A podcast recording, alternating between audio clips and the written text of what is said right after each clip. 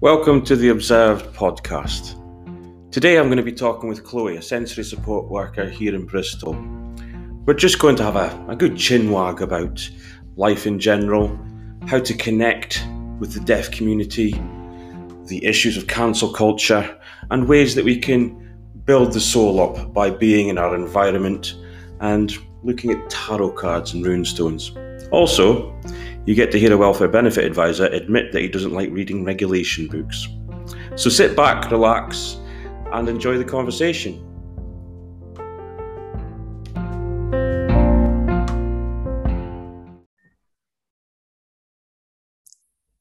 Hey, Chloe, welcome to the Observe podcast. Please, you could come along. How's your How's your day been so far? Uh, my day's been okay. It's been a bit stressful. Um, okay. I had to go into work, um, but today's meant to be my day off. Um, right. Oh well, that's pretty hefty, isn't it? Yeah, had... I was covering for someone else, um, but it was good. It went well. Um, good. I'm pleased it's out of the way. I'm back at home, uh, continuing my day off, so that's nice. cool. Well, I mean, it's a bit of a sacrifice having to kind of be called up on things, but um, have you had any lunch? That's the important thing. Have you eaten anything? Yes, I have. Good. What did you have for lunch? I had a sandwich from Greggs because I thought I was going to have to rush back for this.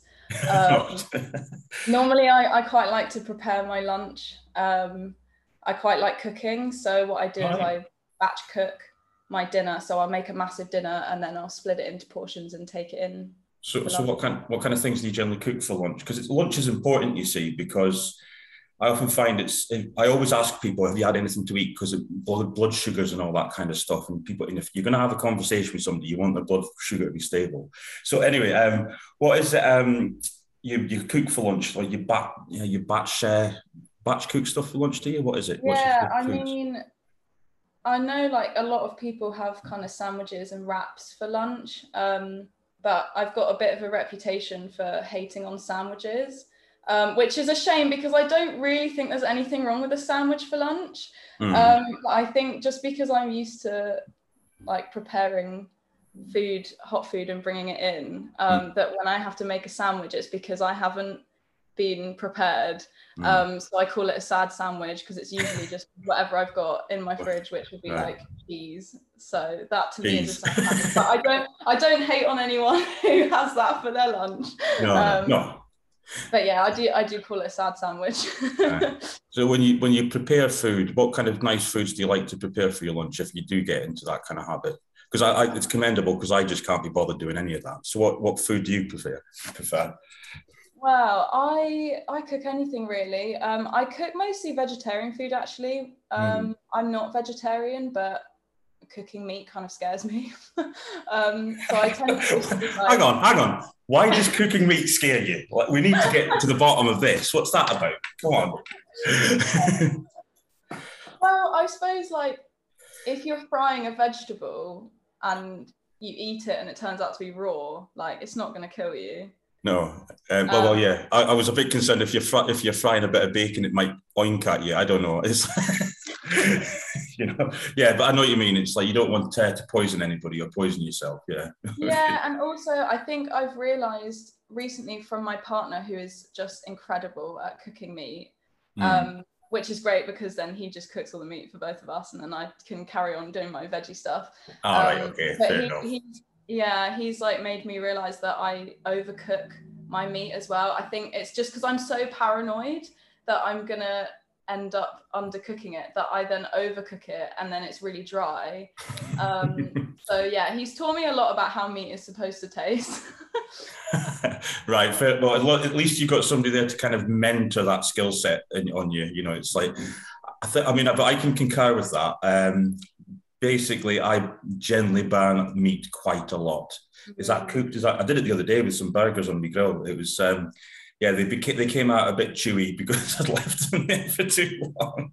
You know, I checked; it was oh, it's a bit pink in the middle. Don't like that. So when I'm in a one of the things that um, when I'm in a restaurant, it's always bugged me for years is um, when they ask you how would you like your steak, uh, and I I get a, a, bit of a panic attack with that because it's I don't know. So how about cooking it? Let's start there. You know, it's like so. So I, I mean, I've got a bit of an anxiety around cooking meats as well. You know, it's. Uh, oh, you don't like medium rare. Mm, rare. I, I, just like it cooked. Um, I don't, you know, I don't want it mooing when it comes to the table. Really, I, I know people that eat blue steak.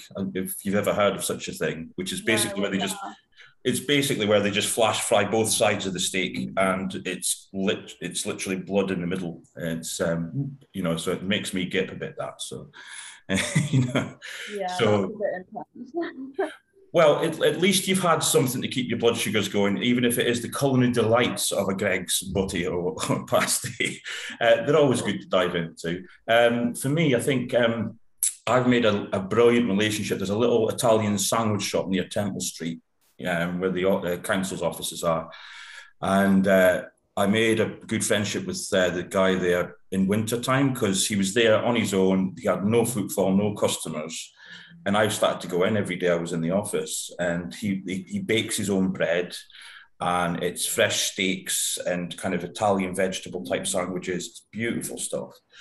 So I went to one of them. I had one of them today. So it means in the next hour or so, I'll probably have a bit of a snooze because my carbohydrates too much, you know. So it's, uh, but yeah, lovely stuff. Really good gear. But yeah, so well, at least we're nice and replete with our with our lunch anyway, so we can have a good conversation. Um, Definitely, I think I, that is one thing for me. I always think about what I'm going to do for food, what my next meal is going to be. I kind of plan my life around my meals, so you can count on me to always have eaten something beforehand. good. That's good to know. That's really good to know. Great. Well, I mean, I've um, so like I mean, again, thanks for coming into the podcast. Um, this is quite a debut project for me. Um, you're the first podcast interview I've ever done. Um, oh, excited! It's exciting, yeah, I'm happy to be here. It's funny when you said like you were looking for people to come on the podcast. I've been thinking for a while. I think I'd really like to do a podcast just because I love talking, um, and I love talking to other people as well. Yeah. Um, so yeah, I feel like um, yeah, it's been something I've been wanting to do. So when you asked, I was like, hell yeah, let's do it. Yeah, cool. That's I, I, I love the passion. I love the keenness. That's what we're looking for. Dandy, brilliant.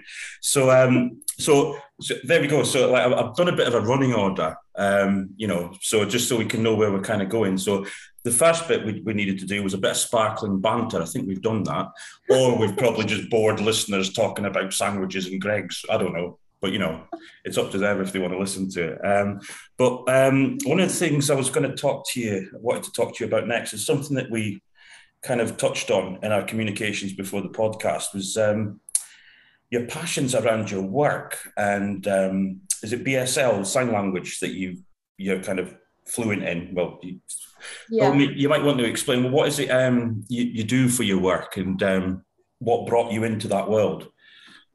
Yeah, sure. Um, so I think, well, it actually it's been a really long journey for me because um, when I was a kid, I was part of this theatre group um, called Chickenshed in London. Um, it's a weird name, but it's because it started in a chicken shed and it just expanded from there. Um, but there's no chickens on site now. Okay. Um, um, yeah, so I started going to that. Absolutely loved it and um, it's a place for everyone so kids adults um, able-bodied people disabled people deaf blind just anyone can can join and mm. get involved um, and yeah that was a really um, formative experience for me i think in a lot of ways um, but the one thing that they had that i loved mm. uh, was that they did signing in their christmas shows Oh, right, okay. Um, so I was actually exposed to sign language from when I was like six or seven. Um, and it's always been a kind of, I would say, like a quiet passion of mine. Okay. Um, like I always saw it and just thought it was amazing and beautiful. Um, but I think unless you know someone who's deaf or you know you're kind of in that community somehow, there's really not that many opportunities to mm. um, learn it. And so I think it was always something in the back of my mind. Like even as a kid, I just would love learning new signs, and I'd remember like every time I learned a new sign, I would remember it and um, like practice it, and you know, really kind of obsessive way. yeah, yeah. Um, and um, so then I kind of like didn't really think that much of it, especially in terms of a career. Like I never thought I'd end up using it in my work. Um, but then I went to uni, um, University of Bristol, and they have um, sorry, they have a sign language society there, um, which I didn't know before I applied. Um, I just kind of saw the stall at Freshers Fair. Um, so I signed up because I was like, oh my god, like I've wanted to learn this for so long, like maybe I can actually learn it. Um, and they had classes, so I just started learning it, and I was learning alongside my degree, which was sociology. Um, and I found it really interesting, actually, the links um, between, you know, because I was learning it as a language, but also really kind of interested in deaf culture. Um, mm. You know, a lot of people don't realize that um, if you are deaf, like there, there's this whole community and this whole culture, and in, in mm. the same way that, um, you know, other groups don't really have that.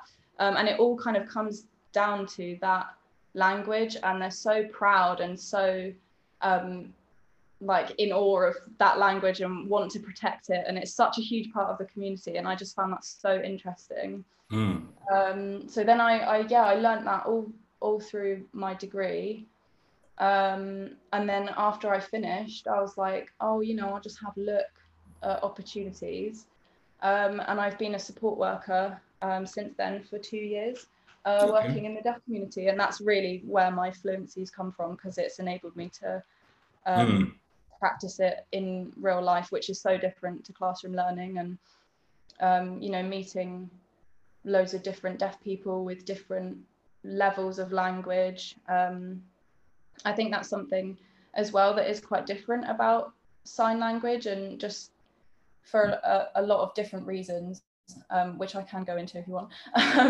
but that um, everyone's style is very different. Everyone's engagement with the language is very different and i yeah. don't think that is the same for a language like english which obviously you know there's so much documentation there's so much so many records of english mm. through time and how you know and it has evolved like languages mm. they, you know they all evolve but it's a lot more kind of fixed than sign language um, mm. it's much more fluid and yeah, I just find all of that so interesting. I could talk about it like forever. well, I mean, it is really fascinating. I mean, I, I mean, I look at uh, sign language as a as a language. I mean, I'm quite novice. I mean, I don't know sign language at all, and I'm holding my hands up to it. And I often in in our team, our welfare benefit advice team, we've got one woman uh, that specialises in uh, sensory support clients doing you know, kind of disability forms and things like that. So she can sign and I've had some really, and I often turn to her if I end if I end up with a case where somebody is is deaf, uh, because there is a, as I think as you just highlighted there, it's for somebody to what you have to be in that culture to learn it and to kind of get practiced at it and to understand it.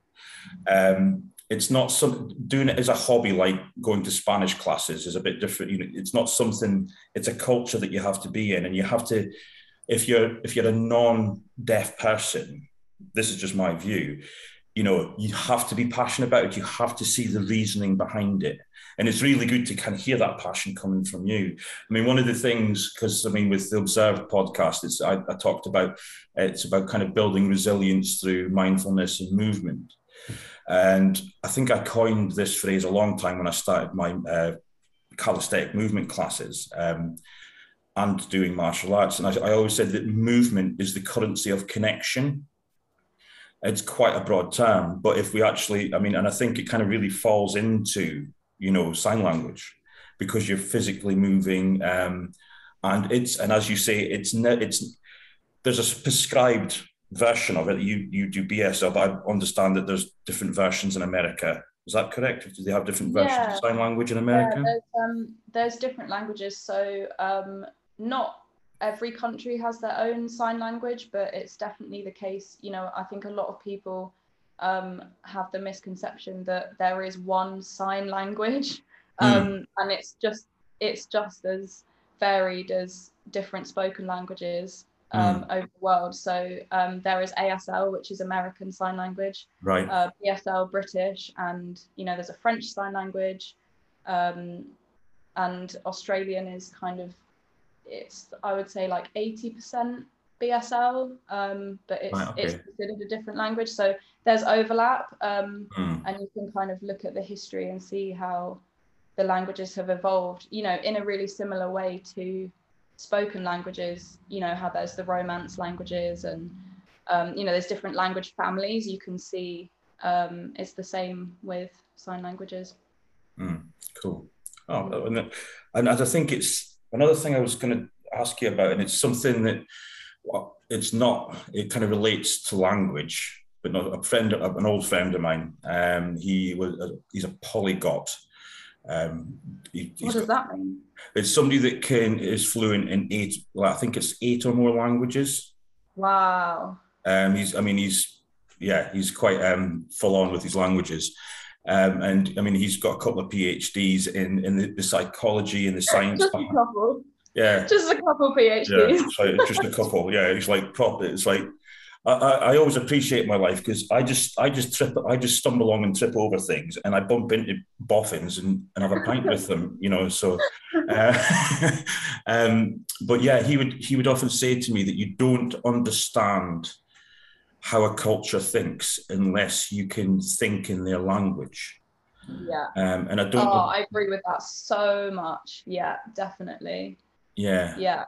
I just think like I think as well, um, for me it's been really kind of eye-opening because um, you know, I was born in in the UK, um, growing up with English as my first and only language. Mhm. um, and I think you know people like me are really blinded by that because you know English is the dominant language of the world, and we we have that kind of entitlement, whether you know we kind of want it or not, that you know we go somewhere and we just expect people to speak English, and and I always kind of hated that, but was also aware that I was part of it. Mhm. Um, and I think we just, I just don't think that we have an appreciation of how much language really shapes the culture that you live in and shapes the way that you think because you know it's just taken for granted that we use english so it's like the default like we don't even think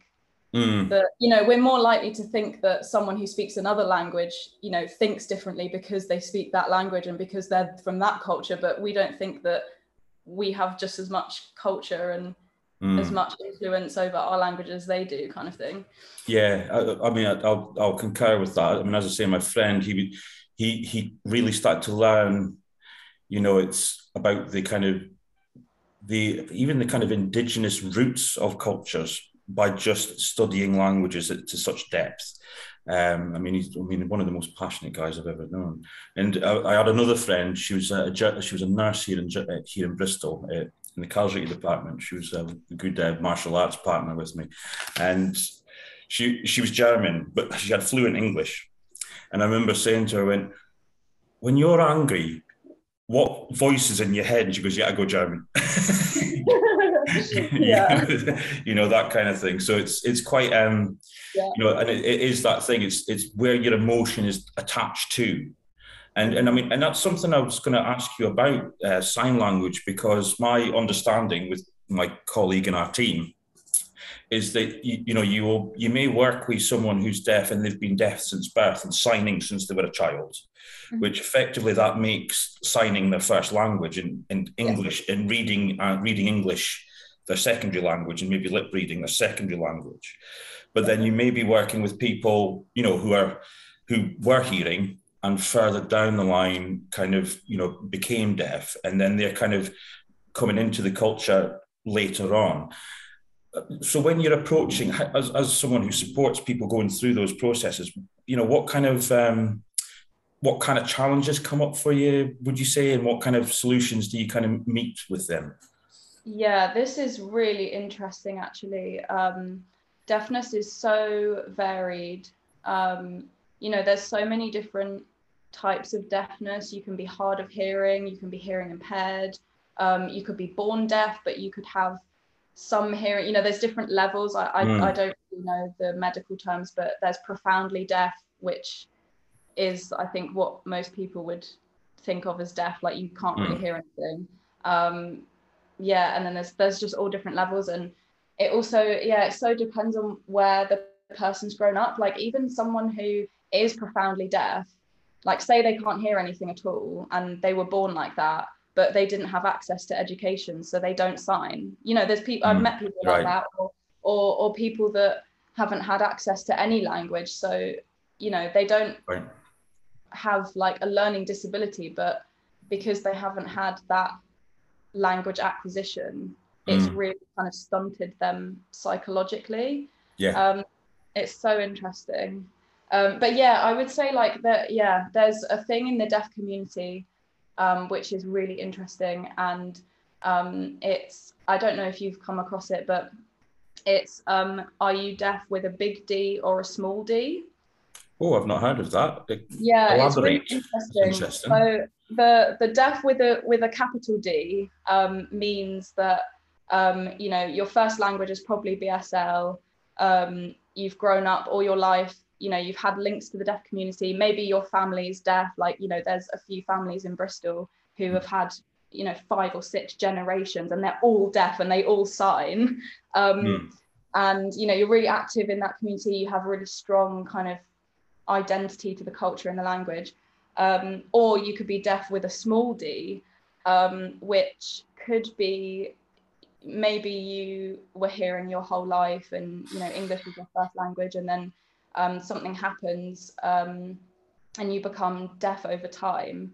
Um, so you don't have that that link to the community. Um, you've had the privilege of you know having access to English and um, you know receiving information in in that way which which deaf people with a big d don't have mm. um so and there's kind of this tension between the two because um you know to people looking on the outside they're both as deaf as each other um mm. but there's all the all the kind of culture and the it's very political as well i think because of the way that deaf people as a community have been treated by hearing people. Right. Okay. Um, it's they're very protective of that community, and it can be quite an insular community. And I think just because they want to protect their heritage and their language so so much,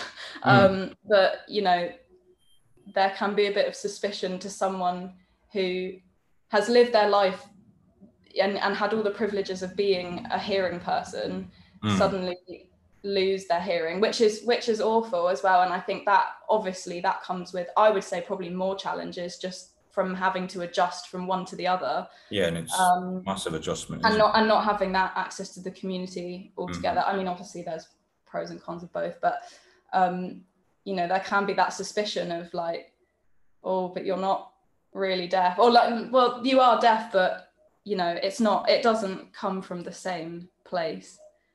Um, so it's really interesting to kind of like I mean I mean I mean it is it, it can be a thing where individuals and and this isn't just this isn't just this is a real general term that people can you know it's like have you struggled as much as me? You know you know and that's yeah. not uh, that's not kind of focusing on any particular culture but it's it can be how much pain have you gone through? And i think that's something that we we you know we have to talk i mean i often talk about the compassionate response to everything. It's one of my favorite sayings. Um, and it's like we, measuring struggle is it can be helpful but in my view it can be a bit more it can be a bit more detrimental because it creates like a competition um yeah and, i agree you know it's and, and i mean being typically British, we do it. You know, being British, we do it. We're horrible for it. Um, uh, I, I, it's it's that thing. It's like, I mean, it, it, we, when we ask somebody how we're doing, you know, it's like, how are you doing? Well, not bad. so, and it's like, and the, people kind of have a conversation. You say to somebody that you've got a bit of a sniffle, they'll have had a flu a week ago. you know, it's like, so it's yeah. about it's this, these kind of struggles that kind of um, impact us as we kind of go through life, and and that's going to impact every culture, and especially something as extreme as someone who's gone from. I mean, as you said there, it's like somebody who's been hearing and then it's gone. You know, to be able to adapt to that, I mean, I, I mean, I just can't imagine what that must be like and what kind of. Yeah. I mean, I mean, I, I mean, I'm assuming that you support people through the, that process. Um, you know, and, and you know, how do you, what for want of a better phrase, maybe soften the blow and help them work through that? What kind of t- what things would you do? To, what tools? I'd be really interested to know. Yeah, I mean, to be honest, I think I'm trying to think if I have supported anyone like that. I mostly um, deal with people who yeah have been deaf their whole lives i'm just trying to think mm. um, but i think i think one thing with supporting any deaf person is is giving them that access to their community yeah um, especially in bristol because there is a very active deaf community in bristol right um, and i think you know one of the social barriers of deafness is that isolation mm. um, especially because uh, or especially if the deaf person is the only one in their family that's deaf, and I think that's that's more common. Mm. Um, so you know, it can be, and it is often very isolating. And so you know, if they're already active in the community, that's great. But um, yeah, just like bridging the gaps between them and and their community, and um, I think that's really important. Yeah, and and, it, and I think it's. I mean, it's it's the clear thing. I mean, we've both got very similar jobs in that sense, you know, being caseworkers, um, you know, uh, in different fields. But you know, it's, it is about, as you say, linking people up, and by being there, and I think it's pulling in your experience to someone who's maybe new to that, you know, and, and knowing that they've got those services around them, and knowing that there's somebody to just approach, and to kind of soften the blow, as it were, one step at a time. You know, it's yeah, uh, definitely. Um, and I think again, um, you know, the main thing with deafness, because a lot of deaf people don't actually consider themselves to be disabled at all. No. Um, you know, they think, well, I'm just like any other person. I just can't hear. Yeah. Um, and it doesn't impact their ability to learn or their intelligence. No, not at all. Um, so I think the, the biggest disabling thing about it is the lack of access to information and the fact that you can't just walk into a shop and ask the shop assistant where the butter is you know? Mm. um, things that we take for granted every day. Um, and it's not like going on holiday because you're in your own country and you can't do yeah. that you know? Um, so we really have no idea what that's like. And so i think um, it's kind of easy to think that deaf people not knowing things or not being aware of services that are available to them like it's easy to think that you know it's i don't know because they're stupid or you know whatever. But actually you know we underestimate the power of word of mouth and you know just like walking down the street and overhearing people talking about a cafe that's doing free drinks today or yeah. you know whatever it is um you know they don't have that. No.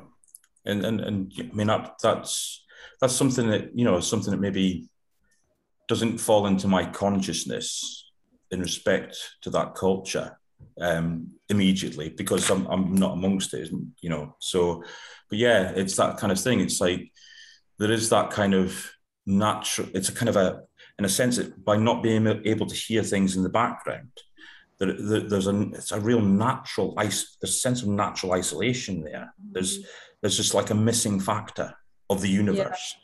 which um, it's interesting. It's interesting. Like um, I've been like I was talking to um, my well, he was my teacher, but I would say he's become my friend now because I've known him for um, five years and he's taught me BSL um, all the way through. And I asked him um, what what is the thing that you love the most about being deaf, and he said um, and his answer really surprised me. And to this day, I'm still kind of like processing it. Um, he said, When I walk down the street, there's just peace and quiet. Because he, he just hears nothing. And mm. he said, like, hearing people are so stressed all the time. You know, they're hearing their phone going off and you know, there's like crashing and banging and people are shouting and you can't hear other people and you're in a pub and you're trying to have a conversation and and he just like walks down the street and he's he's just at peace. Zen like. Yeah, Mm. yeah, I can. I, I've a, there's a, a part of me there that say you know because I, I live right in the city centre, um, and it, it is. And when I moved here, and I thought, well, I'll just get used to the the sounds. It's fine, and I have got used to the sounds because effectively those sounds have now integrated themselves into my central nervous system. so I've just got a low level state of hypervigilance and anxiety going on that I've kind of dra- drown out, you know. and, and on on the flip side of that, when I go and visit, I've got a friend out in Wales, and they live in this log cabin in the middle of nowhere. And when you switch the light out in their house, you can't see your hand in front of your face. It's the and, it, there's, and it's just silent. It ta- if I go and visit them, I it takes me about two days to get used to that level of silence. You know, so it's um yeah. yeah. It's weird. Like I feel like, yeah. Do we ever hear complete silence? Mm, Like, I remember, like during the first lockdown, where literally no one was on the street, and like it sounds really weird, but I remember thinking like, what I can hear right now sounds like maybe 2005 to me, and it was because I couldn't hear anything. There were no cars on the road, so it's Mm. completely quiet except for a plane flying over, and that Wow. was obviously really loud. And I, it just occurred to me like I don't hear that soundscape ever. Like like a really loud plane and just nothing else. Like I feel Mm. like I don't know in this city like we don't even now that it's sort of gone back to normal, we don't hear like you know there's just I feel like the sound of a plane even though it's really loud like everything else in the city that's going on just drowns it out and it mm. was so weird like like yeah it really took me back to like my childhood um, like actually just like I don't know, playing out in the garden and like there being no cars around and like just hearing a plane in the sky. Yeah, it's. Uh, I mean, I think there's been places in the world that I've been. Um, I think one of the best places I've ever been was Mount Teide in Tenerife, and I did a walk around the big bow- bowl, it's like a big valley which the, the mountain actually sits in, and I think that was the quietest silence I've ever had Wow. three three three thousand meters above sea level. I was sat above the clouds looking down on a forest, and there was just nothing. Oh It, it, it was it was it was so quiet. It made my heart pound harder. You, you- you know, it's um yeah. yeah. So it's um yeah, one of them. And really. you're just alone with your thoughts. Mm. You know, so so so your teacher there that you know he it, there must be a state of zen for him if that's you know you know and it, as you say it isn't a disability it's it's just a different way of living because of the tools that you've It got and that's it. yeah, exactly. Hmm. Yeah, and it's it's the way that I mean, I suppose you know you could say this about anything, but I do think there's something in it that you know it's it's disabling because our world is not set up to support people who are deaf. Hmm. Um, you know, we take for granted so much of how we communicate, and you know, it's not necessarily a bad thing. It's just the way that language has evolved, but um, yeah it's an interesting and i think it, it helps to think of it that way um, because it it helps you realize that you know most deaf people who you know they have access to sign language you know they have happy lives and yeah you know they don't want to be cured of this horrible thing that they have they Mm. just want access to communication and they want interpreters to be able to access services and yeah you know Yeah, that's, as- all they, that's all they want yeah as you say the, the world isn't society hasn't designed itself well enough to yeah uh, to Yeah. to provide that access. Um, do you feel it's going in that direction? Do you feel that there's enough happening in the in the deaf culture that's moving those accessibility issues and dealing with those policy issues to make the world a bit better place for people that are experiencing deafness? Yeah, well, it's interesting that you say that because um, I think it was yesterday. Uh, I don't know if you saw in the news, but um, they announced the result of a court case uh, that a deaf woman um, I can't remember her name now, but uh, on behalf of the deaf community, she um, took the government to court because they hadn't, um, the government in Westminster, they hadn't provided interpreters for Boris Johnson's uh, COVID briefings hmm. um, all throughout the pandemic. And I'm sure you've seen, um, you know, the other governments, the Welsh government, the Scottish government, yeah. you know, they, they put interpreters um, in yeah, the room. Yeah, uh, next, next, next. With the leaders. person. Yeah. Yeah, with the person making the briefing. Um, and, you know, Boris Johnson refused to do that. And he was aware of the issue because people had been complaining about it from the beginning, saying, you are isolating deaf people at a time which is so anxiety inducing for everyone. Nobody knows what's going on. Mm. Um, and you're leaving people even more in the dark over an issue that could literally be solved by phoning up an interpreter agency and just asking somebody to come down and they mm. were saying oh you know there's not enough room in the in the in the room where we do the briefings there's not enough room to have an extra person and we're limiting people in the room because of covid but you know all the others managed it and also yeah. i'm pretty sure the building was purpose built so it's clear that um, know, if that was true, which it's not, but if it was true, then it shows that they didn't even take that into consideration that they might need an interpreter in the room. And and and who's to say? I mean, I think technology is pretty savvy, and who's to say that the interpreter, the the signer, has to be in the room with them? Well, this was the thing, um, and yeah. a, lot people, a, lot of people, say that, um, and they so the BBC, which is I think that was like where the uh, briefings were that was what was the program that they were showing them on.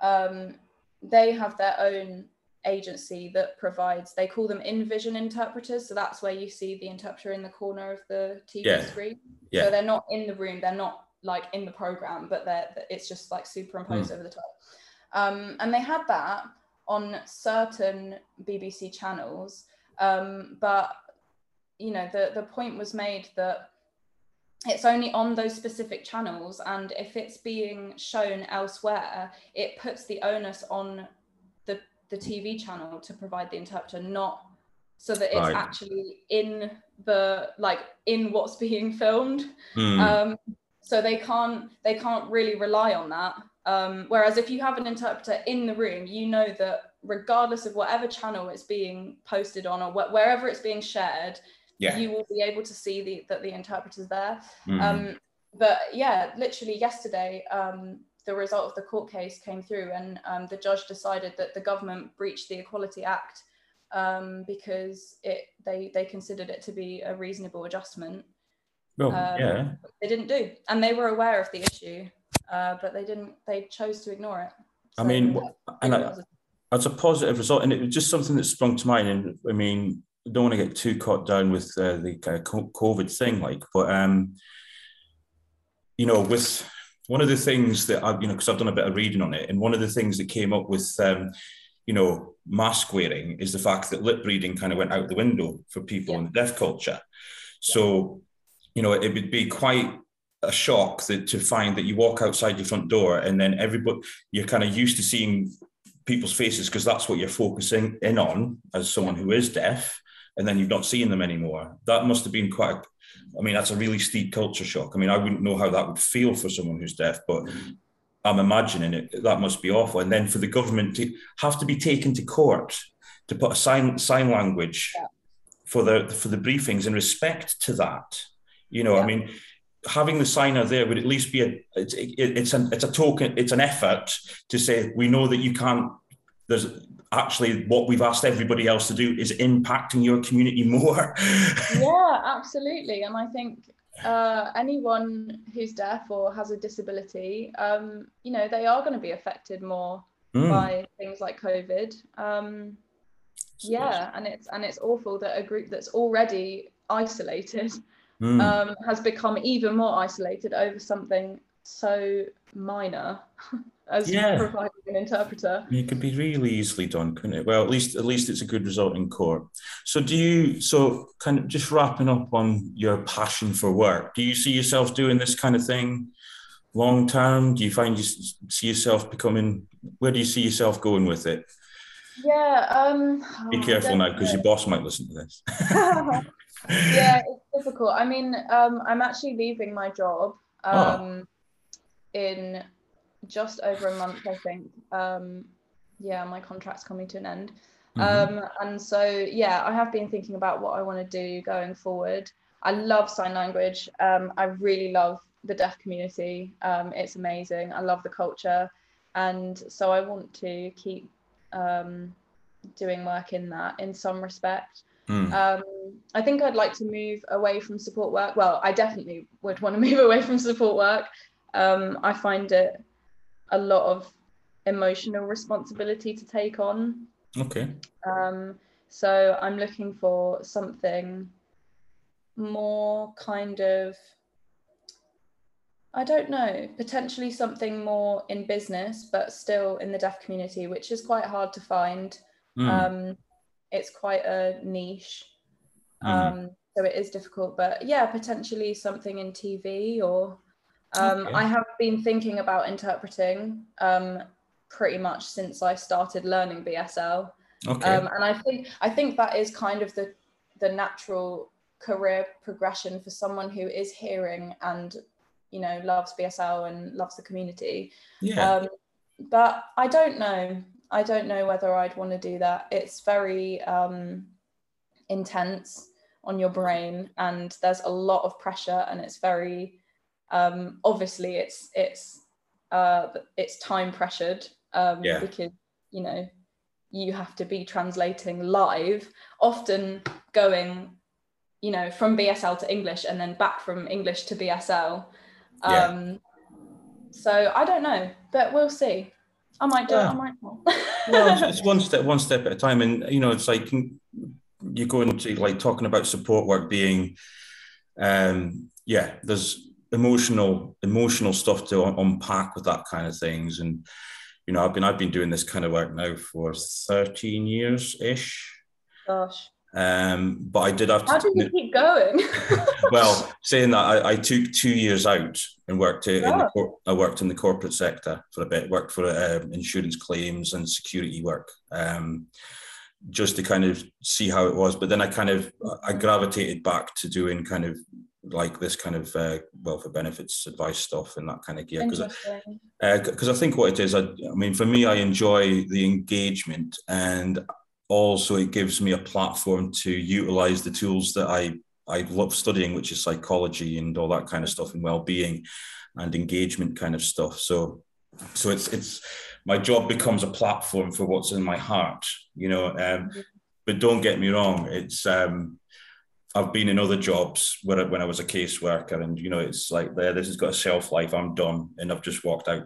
It's like I think when, when I took that two years out, I I remember it was a four year contract, and I just went, no, I've had enough now. I've had enough now. We ha- and, it, and it's important that we. I think that's one way we can build resilience in our souls, and and also it helps the rest of the world understand who we are when we get to a point where we can say with real assurity, these are my limits.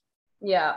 You know, Yeah. and I It's need to be. definitely pushed me to my limits. I'll say that. I did. Oh. I did have a scenario quite recently, um, where I just. I mean, yeah, I was put in a situation um, supporting someone that I didn't know, um, and they're very vulnerable. And I was on my own, and I was out in the community, so not even in in their house. Which I know to people who aren't in support work think that going to someone's house is would be really scary but i think actually supporting someone one to one out in the community is even worse because you just I mean anything could happen Hmm. um and it was just awful and i i i do find it hard um to establish boundaries i think that is something that i'm not very good at but because what had happened was so awful and i i was just so i was just put in an awful situation Okay. um, that I was like, actually, um, I am I am so not gonna put myself in that situation again that I'm willing to actually lose my job over it. And I, I knew that that wasn't going to happen. But I think just the fact that it had pushed me to my limits mm. so much that I was like, actually, if they tell me I have to go back there, I'm going to quit. but that was like the first time where I was like, you know what? I'm actually ready to like take a stand. And obviously, you know, I explained what happened and they were so nice about it. And it didn't come to that. But no. No. Um, yes, it does. It does test you. it does test you. It tests you, but I mean, what it tests you too, and I, and I think you've got a good point there. Is is something I often say is that I've learnt throughout my career is um, if you're if you're hitting a, a wall and it's you're not getting anywhere with it and it's just too much. There's a saying, it's like you have to object to radical stupidity as early as possible because if you mm. don't, people will just keep asking you to do it and do it and do it. Mm. Um, so it is a case of if you can say no i'm not doing that again and again it's that kind of saying these are my limitations. Uh, and I, I, think something i said ages back was um, that's where you can find your alignment. When you're comfortable with saying to someone that's not for me that i'm not best placed to do this you know can you please you know let's explore together who can be able to do this or let's explore a way that we can maybe both do it together you know that kind of stuff. Um, i think that's yeah. an important thing too but yeah, but I mean, I think um, I can see you in um, television. yeah. yeah, I can see you in television, definitely. Well, maybe this is my way in podcasts, radio, TV. Well, that's the thing, you know, it's like, um, yeah, it's uh, you can do video podcasts for, the deaf community. You know that, you know that'd yeah. be that'd be a thing, wouldn't it? It's uh, yeah. so so like so. Well, really good to hear about the passion of your work, but we've got other things to talk about.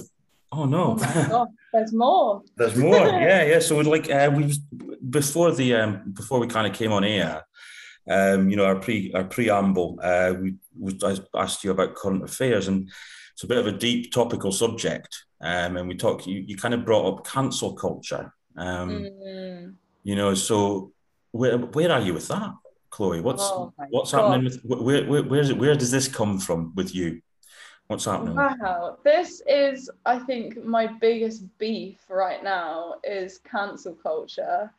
Um, I just feel like any any current affairs topic, I always end up just like coming back to cancel culture because I just think I know it's like such a catch-all phrase that everybody kind of throws it around, but um, I do think it is a real thing, and it it's not just online, but I think it's the the way that people are starting to have conversations and i think that's why i really liked what you said about you know us doing this podcast having a natural open conversation mm. um, because i think too often nowadays like people get really scared to mm. offend other people and obviously you know we have to be respectful we're all human um, but at the same time i think it's it's really problematic to on principle kind of shut people down mm. um, and not give people the space to to express their views and um, you know if you think what they say is so offensive like talk to them understand their perspective maybe they can understand yours and maybe you'll change their mind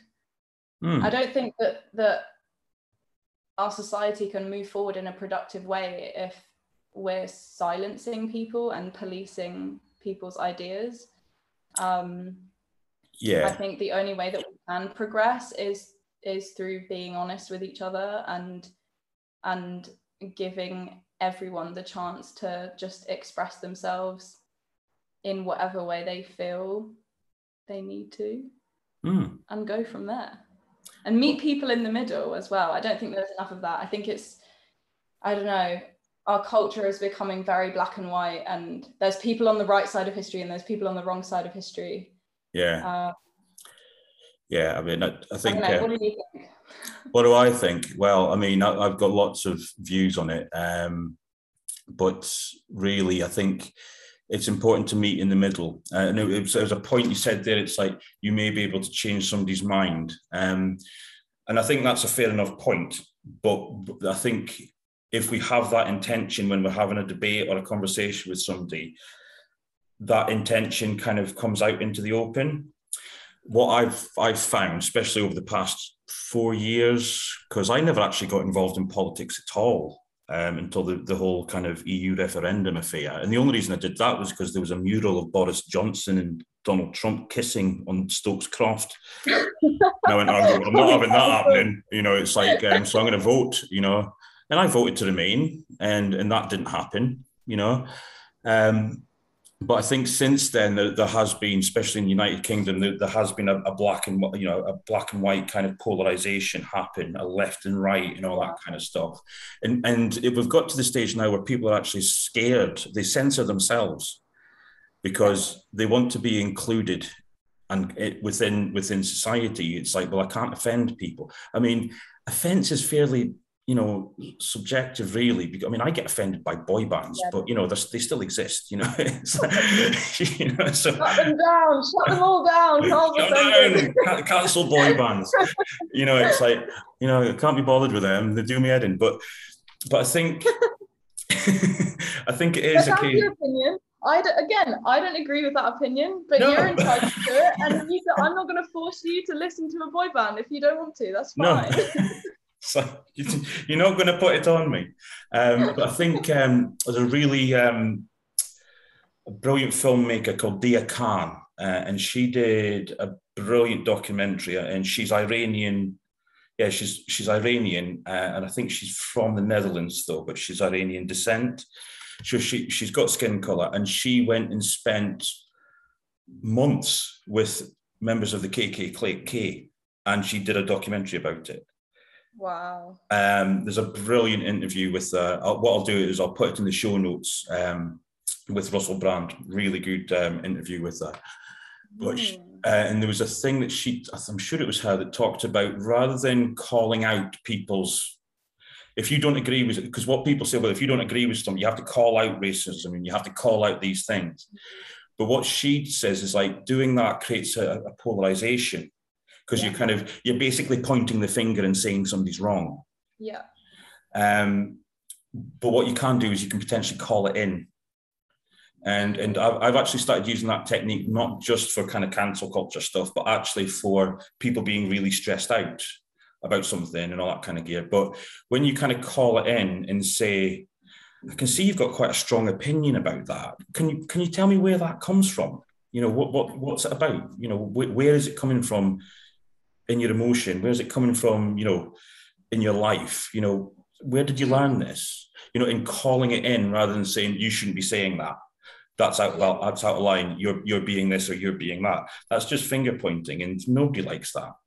But um, so, and I think what that can help us do, rather than, and as you say, we may be able to change somebody's mind. I think what people really need is somebody to help them understand that they can be accepted for who they are yeah. You know, it's so if we can get that far with someone, I think that's a good thing. You know, it's um, I mean, I think we can see it now in our culture at the minute. There's a lot of you're selfish if you don't do this, and if you don't do that, you're selfish, and all that kind of stuff. There's all that kind of stuff going on. And you know, it's like it's okay, well, okay then if I if if I me personally from my decisions have been been selfish about something, does that mean you can't be my friend? Mm, oh, I hate that. That is something I hate. Like, yeah. Like you know, you don't even you, people don't even want to be associated with someone who said something yeah. offensive, or you know, it's like I don't know. Oh, yeah. I found that you uh, Facebook friends with this person, so I don't like you anymore because you like that person and they've said something horrible like ten years ago. yeah, it's. I mean, I mean, that's. I've not been. On, I've not done Facebook for years, but I suppose that does happen. Um, yeah, it's. Uh, I mean, I do Twitter for my sins, but I'm quite clever with it. So what I done. It's quite funny nowadays because Twitter is just like loads of people shouting at each other all the time. But if you put in, I was going to say you're brave for being on Twitter. But what I, I, you know, I just I want to see how society is. So what I do is there's a, a tool called TweetDeck where you can literally create columns of different hashtags. So you can actually see what one side's saying about, you know, so you can see mm. what one part, what's, and it's like, and find where the you know, where, where is the commonality in there? And one commonality that I've seen amongst it all, people are t- just terrified. Yeah. Uh, people are really, really scared. And because they're really, really scared, and this, I think this is Thich Nhat Hanh, who's a, a Buddhist teacher, who's one of the most famous in the world, uh, Buddhism teacher. Um, and I think he, it was him who coined the phrase, I could be wrong, um, but he coined the phrase, a frightened mind cannot love. And, and a frightened mind cannot think, you know? Mm-hmm. You know, it's and it's like so when we've got all those cortisol, those those dopaminergic hits, because people are spending their life living in their phones now, which yeah. is creating a dopamine. And you know, so what that'll end up doing is it, it shuts down the amygdala. People can't rationalize, and it's like I want to stay in my little world because it feels yeah, safer now. It, yeah, and it's preventing people from thinking for themselves because people are so scared to form an opinion that is different or that is critical mm. um, that people kind of accept things without actually thinking about it critically and just assuming that because everyone thinks this then it must be right so i'm just going to go along with it and post about it mm. so that i'm kind of in the good group um, mm. and yeah get myself out of the bad group yeah yeah and it, but and, it, and really what that comes down to if you actually layer that down to the, the bottom level and there's a very famous uh, philosopher Jiddu Krishnamurti who is long time dead now but I've been reading his works now and listening to his lectures for about well I would say 10 years. And and he talks about the people's fear of actually being alone you know, it, throughout our history, people have, you know, we've had cultures, uh, religions, dogmas that have forced people to to do what they're told because it means that they, they they're not alone. And people, mm. and nowadays, people are more and more people are, are actually afraid to be with their own thoughts in a lot of ways because we're just being mm. distracted so much because of the dopamine hits. So it's a case of I'd rather be included, um, yeah. rather be included in something than have to be mm. sat here in solitude with myself. Mm. Um, and, it, and, it, and it does take to be able to hand to solitude. I always say solitude is a really good tool to understand your heart and be able to progress yourself to put it outward. Mm. You know, you can't express your heart. It's very difficult to express your heart and your soul when you're wanting to please people around you. Yeah it's not genuine yeah you know yeah. authenticity starts to dissolve and you know it's I, think I think cancel culture is just a symptom of that. It's a symptom of those fears. You know, it's um, you know, we could go into the practical stuff. I mean, I don't. I mean, it would be good to get your opinion. What was your opinion on um, the Colston statue being dismantled? What What was your view on that? Oh, yeah, that was an interesting one. Um, what did I think about that? Um, I I liked it. Um, I thought it was it was interesting, and I think I don't know. It's yeah, it, that it's it's a difficult one actually because um, I'm glad that it's not up anymore. Um, I thought it was an incredible act of protest, um, and just like the whole way that it happened when they like rolled it into the river. Um, and I think is it? Am I right in saying that they've now um, taken it out and it's in M Shed? Yes, in the M Shed now. It's a historical piece. Yeah, yeah, yeah. Yeah. Did they did they leave because wasn't it graffitied? Yeah, they well? left all the graffiti and stuff on. Left, yeah, because that I was really pleased with how they handled that as well because I just I think before they did that I was like, oh, I really hope that they do that because it you know was a moment in history, um, mm.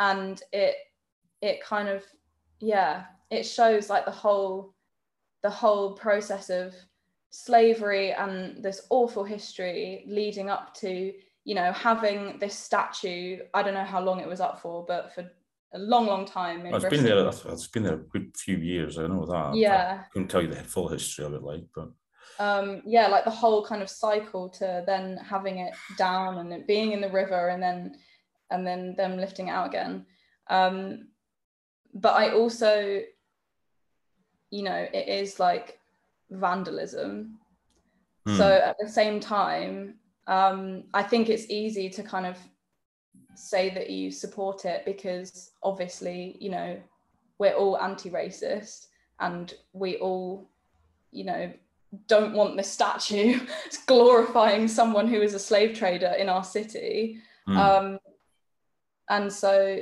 yeah, it is very easy to kind of take that stance um, because of the politics behind it. But at the same time, you know, it was it was an act of vandalism, and you know, like I don't want anything being put up by the council to just be taken down by like people who are angry about it.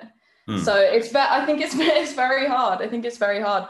Um, I did I did really like it um how, how it happened but at the same time yeah i'm kind of like well i wouldn't want that to become a normal thing and i think also it kind of happened when all the um, black lives matter stuff was coming out in the us and all the rioting and mm. all awful stuff and burning buildings and all of that so i yeah it's it's difficult i think and this is my thing is like it's not black and white like, oh no so, there's so much nuance. I mean, and, and that's I yeah. think that's, that's, the issue, isn't it? It's like it seems that kind of mainstream media outlets and you know all that kind of stuff. It's like they, they try and create this. There's a polarization. This black and white. You're either this or you're that, and there's no grey area. The human condition is very grey. You know, there's really grey areas in us all.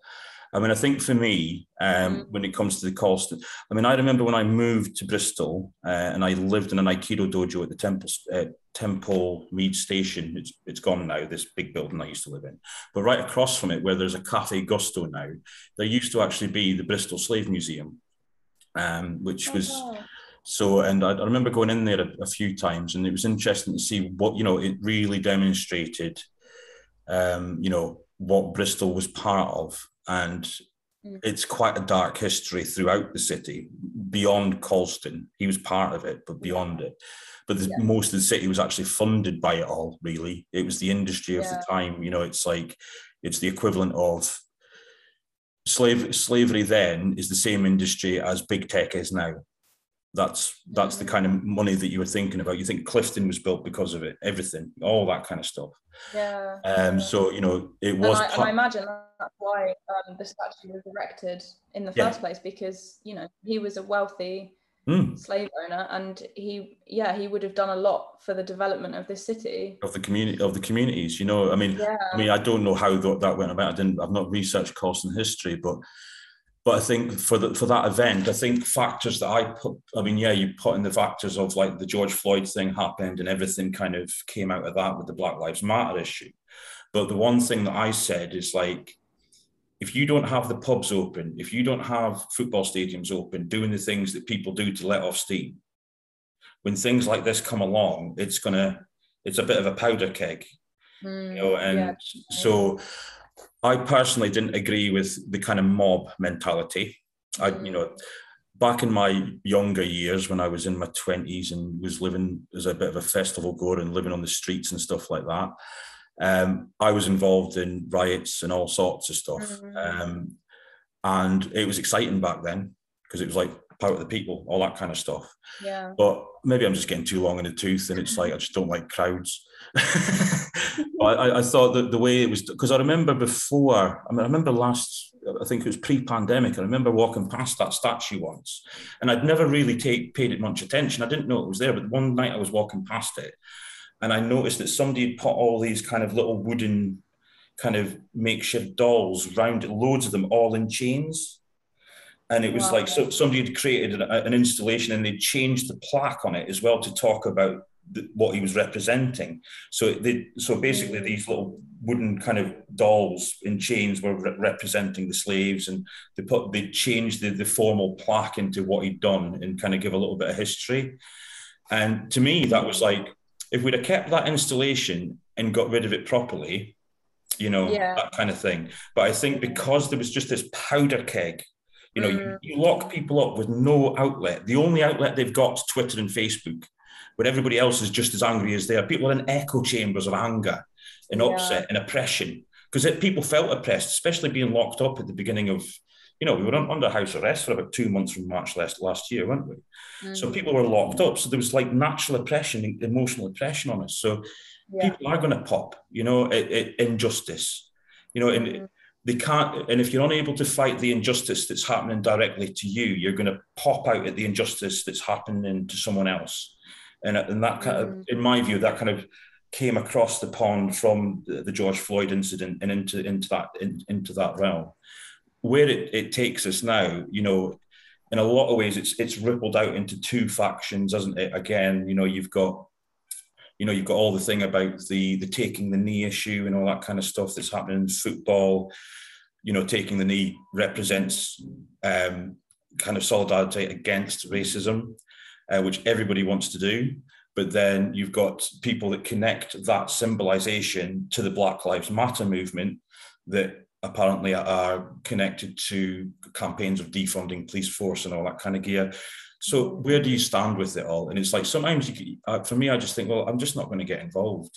Yeah. you know, just don't get involved and and trying. I mean, I, I would say, I mean, stamp out prejudice and oppression where you can, you know. Mm but do it with your soul and with your authenticity. I think, and it kind of goes back to what we we're saying before about being part of a collective to be part of a collective, you know, because we be, you have to think we individually, people have been forced into isolation and spent time with themselves, and they might not like who they saw. So as soon as they've got the chance to go out into a mob, into a gang, into a culture, whew, we're in there, you know. So that's how I see it, and I think we it is about being patient with everybody.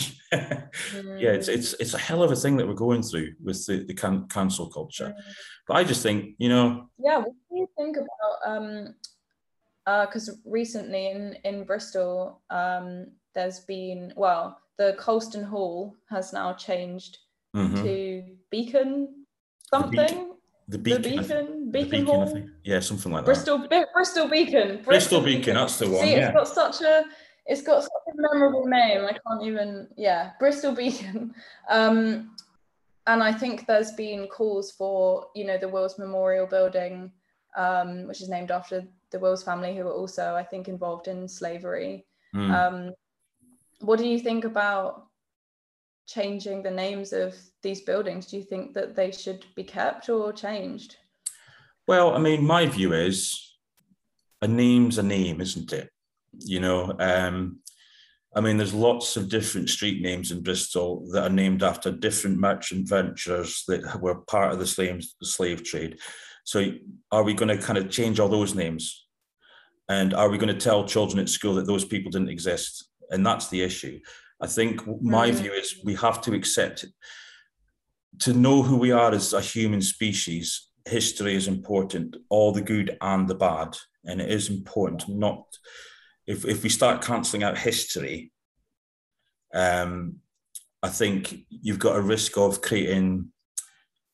I mean, somebody said to me, and this is an extreme opinion. I was having a bit of a debate with somebody the other day, but uh, but it is a bit of an extreme view. But they said some of the cancel culture and some of this kind of thing, it's kind of going back to the days of of the Puritans in a lot of ways. You know, it's we can't say these things, and you can't mm. remember these bad events that had happened in our history. Yeah you know, the human the human species, we're a bit crap at everything. You know, we've we've you know we've been stumbling. We're not across, doing so well so far. I don't you, think. You know, it's like you know we, we keep inventing things that kind of make our situation worse.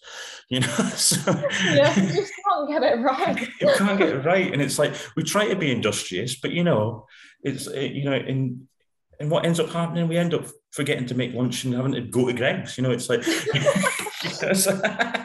you know, it's like, but you know, it's it's it's those kind of things, and we, we I think we have to give it. I think if we can give the species a break and just say, yeah, we're a bit crap at stuff, we're a bit rubbish. Yeah. Um, yeah. Well, that's the other thing about cancel culture is that you have to be perfect all the time, and everything that you've ever said has mm. to be, you know, and it's judging people as well, like judging people for what they said 10 years ago based on today's standards and today's mm. politics and you yeah, know yeah. I mean that just doesn't make any sense. I, I know. I mean, I mean, I was. I mean, in my younger years, you know, some of the comedy shows that were on TV and some of the films I used to watch with my family, you know, were hilarious they would be people would vomit at them now you know it's like you know they're just they're just deemed as really offensive you know it's um yeah and I, I do i do find that odd it's i mean some of the i mean of course some of those comedy shows haven't aged well at all and it's like oh, right okay um but you know it is a case of yes we have to develop but i think if we're if we're trying to kind of have this perfect world when we know deep down it isn't. I think mm. we're not mm. we're not treating each other's soul with the right the right levels of compassion, and we'll be unable to call it in. And by doing that, you're forcing yourself into dogmatic practices where you're going to be beholding to a to a collective that that will accept you as long as you say the right things. And I think we have to be careful there. I think that's a it's a hell of a place to be careful. Yeah. Interesting stuff though. Yeah, cool. I agree. I agree. Yeah. So well that's cancel culture ticked off the box. so moving on to something a bit lighter, and would you, you, give me the preamble before that you like being around water when you're outdoors? do you swim or do you just like being around water? What's what's all that about? Oh yeah, I don't. I I have I have swam in the past. Mm. Um, I don't swim regularly. I used to, um, but yeah, yeah. Recently, I've been walking. Um, well, I can't walk all the way to work because it's too far. But I've been walking to the centre and then getting mm. a hmm. bus. Um, walking by the riverside, and it's just it's just beautiful, especially in the mornings. It's so hmm. quiet. Mm. Yeah, it's a bit of a funny one for me because I I don't actually I, I haven't really ever, you know, like I didn't grow up like near the beach or anything like that. But just recently, I've been noticing on myself, like I really like being around water. I just find it so peaceful. Mm. Yeah, I mean, I think there's a there's certainly an energy around bodies of water. I find I, I was brought up uh, on the northeast coast of Scotland, where the the this the coastline, the sea on the coastline, some days the color of the sea would be like a dark purple and it would wow. just be just be like a, just alive. You know, it's like a kind of like a monster, um, really rugged area of the world, and it always made made makes my heart kind of beat fast when I think of it and all that kind of stuff. I do miss it, but I miss that, but I don't miss the horizontal rain and the wind all the time. but um, yeah, yeah, so I mean, I think, and I'm with you. I mean, there's a, a couple of, um, I remember a couple of times because I used to live in South Bristol, so my walk to work was down the quay and all that kind of stuff past the M shed. And I remember there was a few pictures. Yeah, yeah.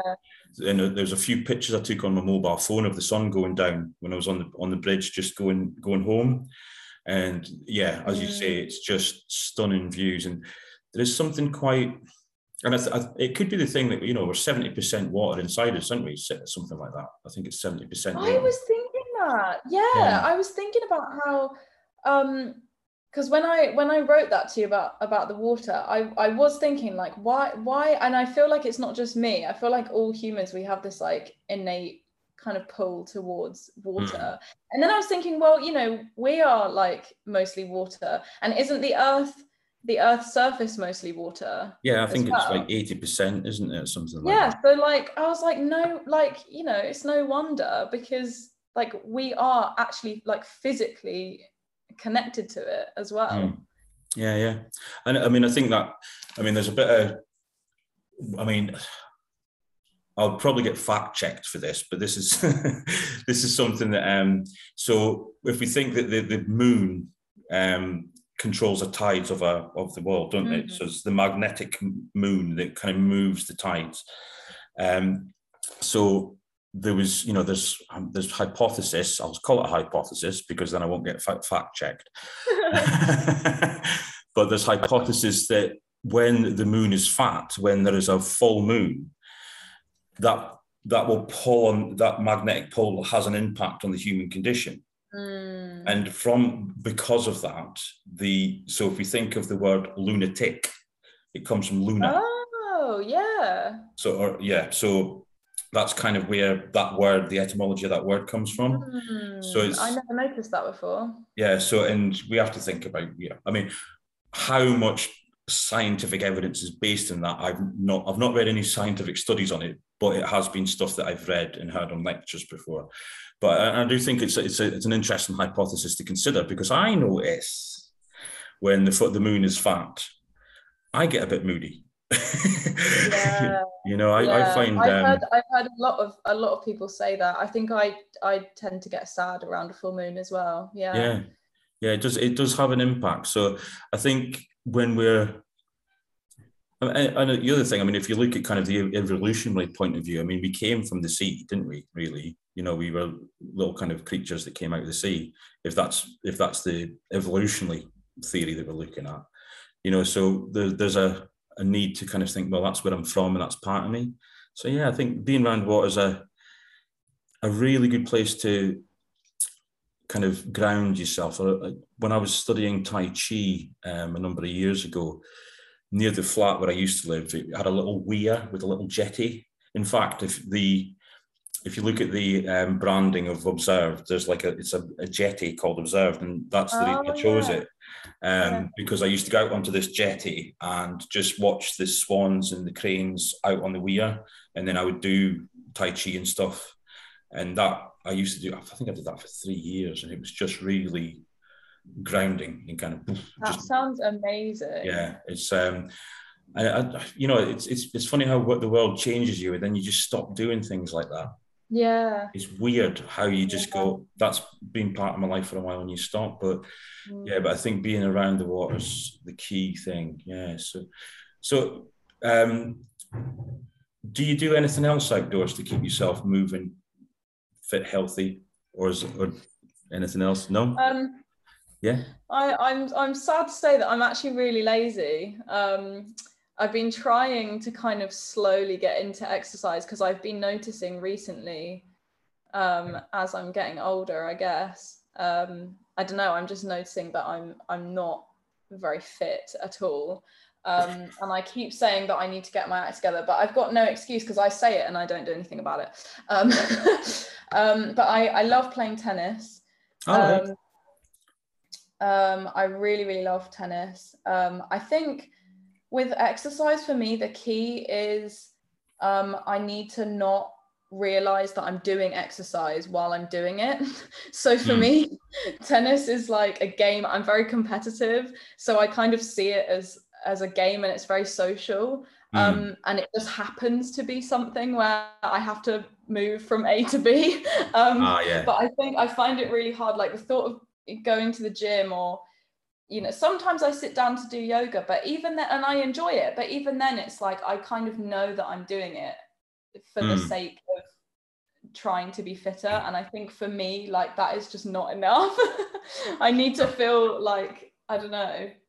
You need yeah, to kind of I get a burn on as it were a little bit. Yeah i know what you mean. Yeah i need to essentially trick myself into is what I'm saying. well, yeah, it's. It, it, I think. I mean, everybody has to meet it in their own way. I mean, I think some of the. I mean, I went from you know kind of extreme martial arts training um, and Tai Chi and stuff like that. Then I went into calisthenic, which is body step, body weight uh, stuff, uh, kind of just using your body weight and a lot of running as well. I've done a lot of running events. Um, but the thing that I kind of landed on was um, it's they call it it's GMB fitness, and it's basically learning how to walk like a bear and a monkey and a frog. Ooh, that's uh, and, interesting. yeah, and uh, and basically okay. just and you don't it doesn't have to be done loads. Um, um, I mean, I'll do a session in the morning where I just set a timer for 15 minutes and just move around. Um, just kind of nice and loose, and then that's my morning session done. It's just really simple. Um, and then there's lots of somatic play games that you can do with partners and all that kind of stuff. Um, wow, I've never heard of that before. That sounds yeah. very interesting. Yeah, well, what I'll do, I'll put a link to it in the show notes, um, and um, I'll have to rem- remind myself. So I'll put, I'll note that down. GMB Fit mm. show notes. yeah, I'll put it. Maybe that's show. my next thing. Well, I mean, I got into it I got into it years ago when I because I was I was studying Russian martial arts, which is very kind of somatic and flowy, um, and but they kind of gave they use the same type of movement principles, but I just thought, oh, that's really good, and it, they give a bit more of a structure, and also their attitude is, what are you training for?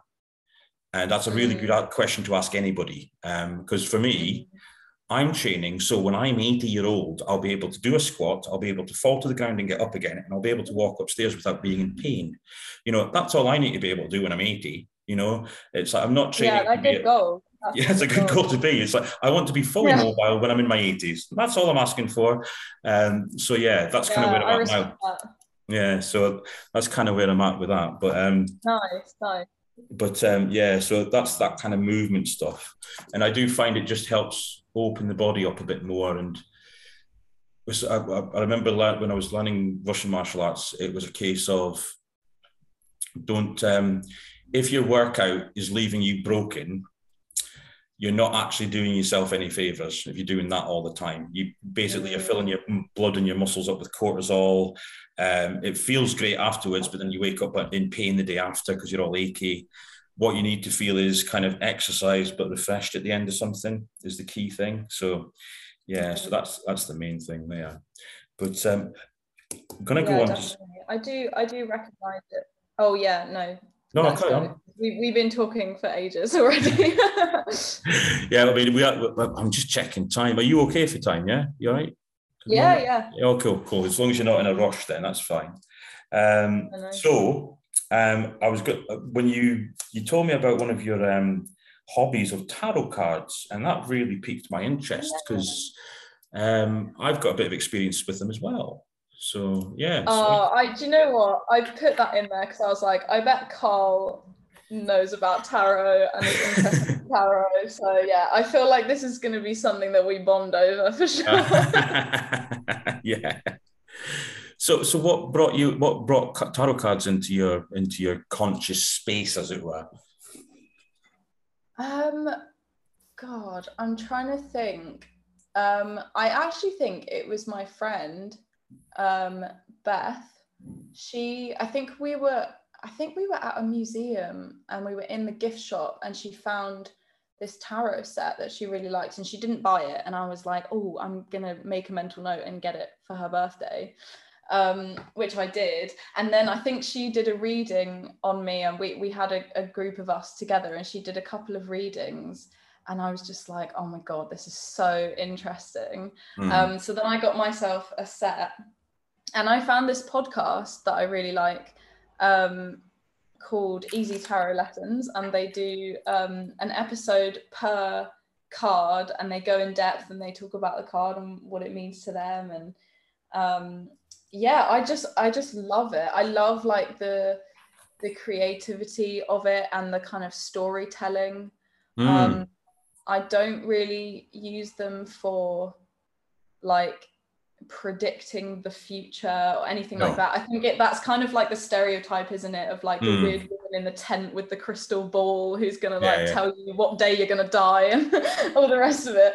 Um, but for me, I I just find it like I guess you call it like a, a mindfulness exercise, but I don't know. I think it I think it's a great tool for like sitting down with yourself if you're struggling or if you've got a decision to make and you don't know how you feel about something um, i just think you know you're gonna see what you already know but mm. maybe on a more kind of subconscious level um, mm. because I, I just think like that's that's the funny thing and i think that's why people kind of are suspicious of it because they think oh you know it's it's all bullshit and whatever um, but I, I do I kind of agree with it in, in the sense that you know you're not gonna see your entire life in a reading you're yeah. only gonna see what you want to see and mm. that's why like people don't really buy it but i think that that's why it's so great because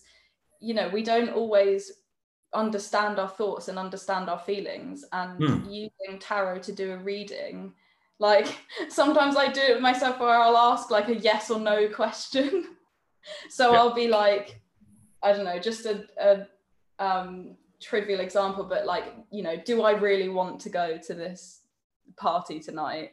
And mm. then I'll turn the card over. And if it's like a, an obviously positive card, but deep down I really don't want to go. I'm going to be like, oh, that bird in the corner looks a bit suspicious. like, mm, yeah, no, I'm not going to go. And then I'll be like, well, actually, that was a really positive card. So I, I, I never wanted to go, but I was just kidding myself. You know, that kind yeah, of yeah. yeah, yeah. well, that, that's the thing is, so you, you, you, you kind of, in a sense, you're kind of calling yourself out with those kind of tactics, aren't you? yeah.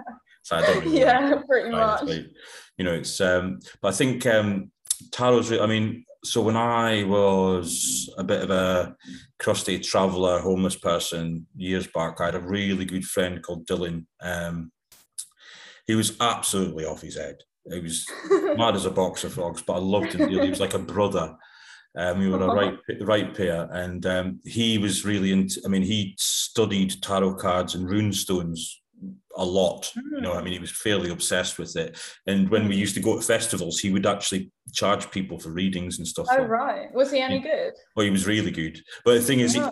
he was a showman as well, and he, you know, and he, he could tell a story, and it, he'd get you right into it, and all that kind of stuff. He was really good. And, and he, with rune stones, I mean, I was a big fan of the rune stones, Viking runes, and he would, you know, we would be kind of set about doing nothing. It's oh, let's do this. I'll do a rune stone for you, Carl. Do a rune stone, and I think for like the, the first ten rune stone readings he ever did for me, the same stone kept coming out every time. It was the um, Oh. so it was the spiritual warrior stone, which is uh, Teiwaz. Um, and he was like, "See, that's that's your destiny, Carl. That's who you are. That's what it." And it, that was it. And you got, and of course, I was like 19 at the time, and it's like I just believed it, you know. And it, kind of, it kind of stuck with me because I've actually got it tattooed on my arm. You know, at the age of 21, I think I got wow. ta- tattooed See, on my there arm you go. you know so it's um but i think I, I really concur with what you're saying there of um it's not about predicting the future it's something that helps us um interpret and articulate our emotion inside i mean um not only have you got rune stones you've got the the chinese um i ching have you heard of the i ching before Oh. um, so that's where they use hexagrams, like so it's like coins, and you throw the coins and it's like they all go. If it's heads, tails, heads, tails, then you kind of create like a. You end up kind of you go line gap line, and then so and then you'll do it ten times or something, and then it'll create a random symbol, and then that random Hmm. symbol has a, an interpretation in a big thick book in the I Ching. Wow. Yeah, yeah. So that's really, and the the permutations of the I Ching are just endless. It's you know, with I mean, with uh with the tarot pack. I mean, I can't. How many cards are in the tarot pack? There, put you on the spot. 76. Seventy six, and you've got two. You've got the major and minor arcanas, haven't you, as well? If I That's remember right. Yeah, yeah, that's the one. So yeah, but I think I think all those tools are really useful to help us help us create another voice in our head because sometimes it's only our own or it's just the external noise of the world. So I think that those moments of groundingness when you're sat there and you're like looking at the card and you're how does that story interpret to my situation now? And what answer can it give me? I think is really important. Um, i mean i was i was wondering um, do you have a favorite card or a couple of favorite cards what's Oh, yes, I do. Um, yeah, I do. I have a lot that I like. Um, I think the one that is like coming to my mind, which I always say that I am this card, is um, the Queen of Cups. all right okay Um, because again with the water um she's like surrounded by water um and i'm also a cancer so i'm a water sign as well. Oh um, okay I, I just like always like related to the cup cards um because you know they're about emotions Mm. um and feelings. Um and yeah so i kind of always related to to the cups. Um and you know she's the queen of the cups. So yeah, Yeah. i just like really relate to that card um and it, it always like seems to come up at good times. Um i'm trying to think what other card I, I love i pretty much love all of the cards in the major arcana. Yeah there's a um, lot of stories in there isn't there? Yeah. I just think that i i really i think um i find it a lot easier to um do readings especially if i'm doing readings for other people which i don't do very often um Mhm. but if i do i i just my my deck as well it always gives me major arcana cards as well just because i love them they just always come up i think right. like most most readings i do i do three card readings and i would say like pretty much every time at least two out of the three will be ma- major arcanas oh there's my buzzer i better go get that One second. Right, I'll pause. So you answered the door then. Where were we with the tarots? what were we saying again? Oh, we were talking about your um uh, what do you call it? Your your favorite um, arcanas and all that kind of stuff. So it was the Queen of yeah, Cups. Like, I just, I just always get major arcana cards, and I, I just re- I just relate to them so much easier um, because each one is a person. Um, I think actually some of them aren't, but most of them are centered around a person. Um, and I just find that a lot more relatable, and it's it's easier for me to be creative mm. um, when you're looking at those cards. Whereas, for example, like I don't know, like all the rest of them are like the four of wands or like yeah three of swords and it's like you know you've got three swords like what are you going to do with that actually the three of swords is is quite an intense card so that's a bad example um, okay. but you know what i mean it's a lot easier to relate for me anyway mm. um, to cards that have more of a kind of story that's relating to people um, mm. yeah I'm, I'm totally with you there i mean just kind of thinking back, and I did a, I will admit, uh, with you telling me about tarot cards, I did research a little bit of my two favorite cards um, oh, from yeah. from the major arcana. So my first one is the Fool, the story of the Fool. Yes, I love the Fool. yeah, and I just liked because there's one of the one of my favorite uh, phrases is the willingness to be a fool is a precursor to transformation. Um, and I and, and I, I think that's kind of what I've just that's how I've got anywhere in the world is just just go in and get it wrong. Uh, and yeah. if people are, if people notice that you're not scared of getting it wrong, then they'll actually feel safer around you. It's it's a, it's a, it's a crazy thing. When I used to teach, um, remember when I was learning how to be a, an Aikido instructor, mm-hmm. um, and the my my senior instructor says you're going to teach the kids classes, and I'm like, Ooh. and it was a big class. We had 40 children to train over, like to teach over three hours. Um, oh um, and at the beginning, I was absolutely terrified. But then I realized once the, the, once the kids were used to me falling over and not getting it right, and me laughing at myself about it and not taking it seriously, and being a bit of a clown about it, you know, they would enjoy it. And you know, they kind of knew where they were with me. They felt safe, and it's and it's like, and that's how it's that's how I approach my work with I mean, in my job with the welfare rights advice, I mean, it's incredibly complicated and unbelievably boring. You know, it's like, so it is. I mean, welfare rights law for me is really boring. You know, it's like other uh, my colleagues are re- they're really into it, but I'll read it and I find the practical solutions, but I find the, the regs a bit dull. Um, but it is a case of just being being being with somebody and saying well i don't i don't know these things. I'm going to be a bit of a fool about it. Let's look at what practical things we can do together and let's see what other resources we can pull in.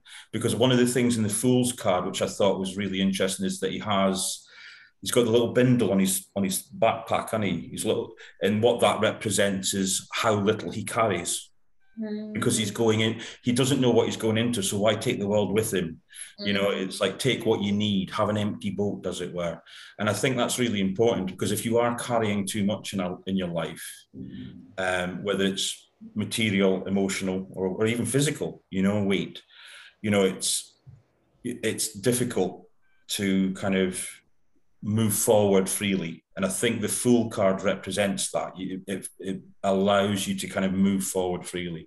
So that's one of my other one of my favorite cards. Yeah, I love the Fool. I love mm. the hmm. Fool card as well. Yeah, I think it's um it's kind of sad in a way that it's called the Fool because it makes him sound foolish. Mm. Um, but actually, he's got a lot of courage. Hmm. Um, mm and yeah like the having like the tiny knapsack is like yeah i'm gonna leave my baggage behind. Um and like in the car like he looks very confident. Um and he's got his like chest open like he's open to new possibilities new ideas and yeah. yeah love that. Speaking speaking the soul forward and being able to be ready with it you know? It's um mm yeah, I, th- I, think that's the key thing. I think my other the other card that always sprung to mind. I think it it it related to me because it wasn't a card that I've had pulled on a on a, a reading, but the image of it was in my runestone book that I had, and it's the Hanged Man, the upside down man. Oh yeah. Um, yeah. and that image is actually on a poem called The Warrior's Creed that I I don't know if I'll be able to find that page and book again, but and it is a case of the, the guy hanging by a foot from his tree. But the, the image that I remember is he's got his one of his fingers is actually in the water as well, rather than his hands being behind his back. And but the point of that that card, I think it represents I'm putting myself in a difficult situation to be comfortable with it. You know, it's not that you're forced to be there. It's about being being happy, being comfortable with uncomfortable situations is actually quite a good skill. You know, it's um, being comfortable with struggle is a good skill. You know, and, and I think for me that relates back to the fool a little bit because, as I said, it's like, you know, I think I find welfare rights regulations books really boring because they're incredibly complicated and I struggle with incredibly complicated bits of text. You know, it's like, so it is a case of, you know, but I'll put myself in there and find my way through it and you know use the resources around me to help me understand it better and mm. two minds are always better than one but i think yeah i think finding finding places where you can struggle but be comfortable with it and be comfortable that you've got those limitations and i think that circles back to what we said earlier on you know it's like knowing those limitations yeah that's mm. a cool thing but um yeah tarot cards it's all fun and games isn't it nice. Yeah. Well, I definitely approve. Those are two great, great cards to have as your favourites. Yeah, that, I mean, I, I, I really rate them. Um, you might have to. You, you, one day you might have to do a reading for me. Yeah. Absolutely. that'll be, a cha- that'll be a challenge. well, uh, so Chloe, I mean, I think but we've got to say we've been chatting a while now, but let's say we've got five more minutes. Um, and one thing I did put down on my kind of running order was hassle the host. So, and I did say if you if you've got any questions, you know that you think you want to bounce off me because I've been asking you all the questions. So, is there anything you need yeah, to? Yeah, I know. I mean, I feel like I feel like we've had a really good chat. Um, I think I've been asking all the questions that I had along the way. Um, but yeah, no, it's definitely made me want to um, do more tarot for other people. Yeah, um, cool. I do get a bit shy because I feel like there's extra pressure when it's like not just me in my room on my floor. Yeah. um, yeah, yeah. But yeah, I think that would be a, a good discussion that we'd have. Yeah, that would be cool. Yeah, yeah. Well, I think we'll call it a, a good podcast there just now. Um, brilliant talking with you. Thanks for the chat. And yeah, will, thank you. It was great. Yeah, hopefully we maybe do it again soon. Okay. Yeah, sounds good. Cool. Thanks for joining us in the Observed podcast. You can subscribe by going to observed.substack.com. Hope you can join us next time.